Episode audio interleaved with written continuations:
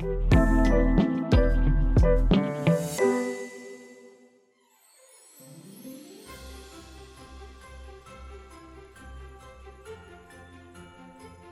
think for me, the most interesting and actually the most important aspect of the work that we've been involved in is the increased consumer involvement and also the awareness amongst consumers of the issues that are important to tobacco harm reduction.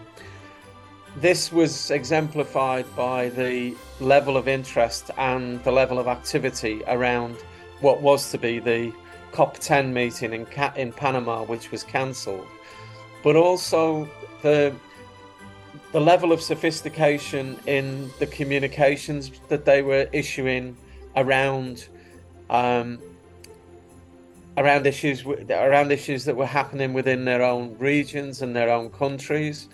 I think that examples of this were very, very increased levels of activity in South America, with some positive impacts in places like Chile, and also it looks as though there might be some positive impacts in places like Brazil.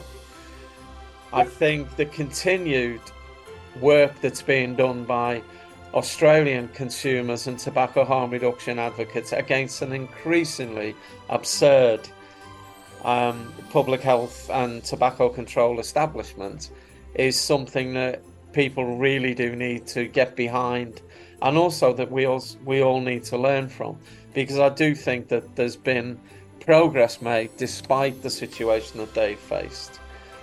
I think that on the other side of it, just to say, I think that unfortunately the debates continue to be around who's friends with who, who's influencing what, and ignoring quite largely the, the science and everything else that is what should be the most important drivers of policy um, in this field.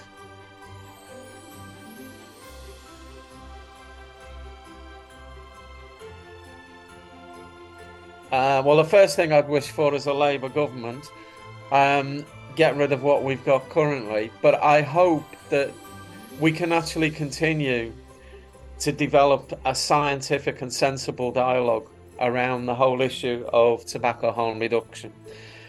I think that we need to take the emotion out of the debate. We need to take the personal attacks and um, ad hominem attacks on people out of the whole process, and we need to get back to what is important. As I said before, the the the use of the science to drive policy, and not the morality and the, or the moral approach taken by some of our opponents. And also, I hope that we might be able to persuade them to take part in debate rather than we throw hand grenades at each other across barricades because that is not going to achieve anything for anybody.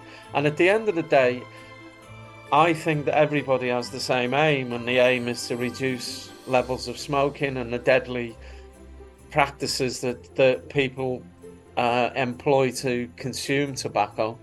I just think that we need to have an honest discussion about how best to do that and not to become entrenched with, you know, morally driven uh, ideas of how that may come about. That, and I hope that that would be true in a wider sense, not just in the UK.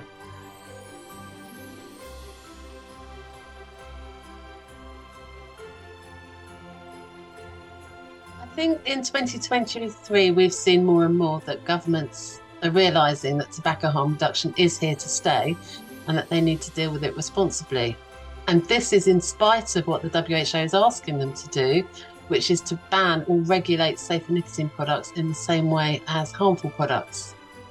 So in Indonesia in August, they passed a law to legalise e cigarettes. Um, nearly a quarter of a million people die a year in Indonesia from smoking. So it's really, really good news that people who smoke there will now be able to access properly regulated vaping products. And in Finland, which previously took a very hard line against tobacco harm reduction, they recently proposed to regulate nicotine pouches. And there's been rumblings in Thailand that they might, the government there might be looking to overturn the ban on vaping. So I think we're seeing a trend where governments are realizing that whether they are legal or not, consumers will use safe alternatives to smoking, and governments need to regulate them and not ban them. Basically, the genie is out of the bottle and it's not going to go back in. So, we'll be discussing this and more at the Global Forum in Nicotine in Warsaw in June. Um, our theme for 2024 is Economics, Health and Tobacco Harm Reduction. Registration is now open and we'll see you there.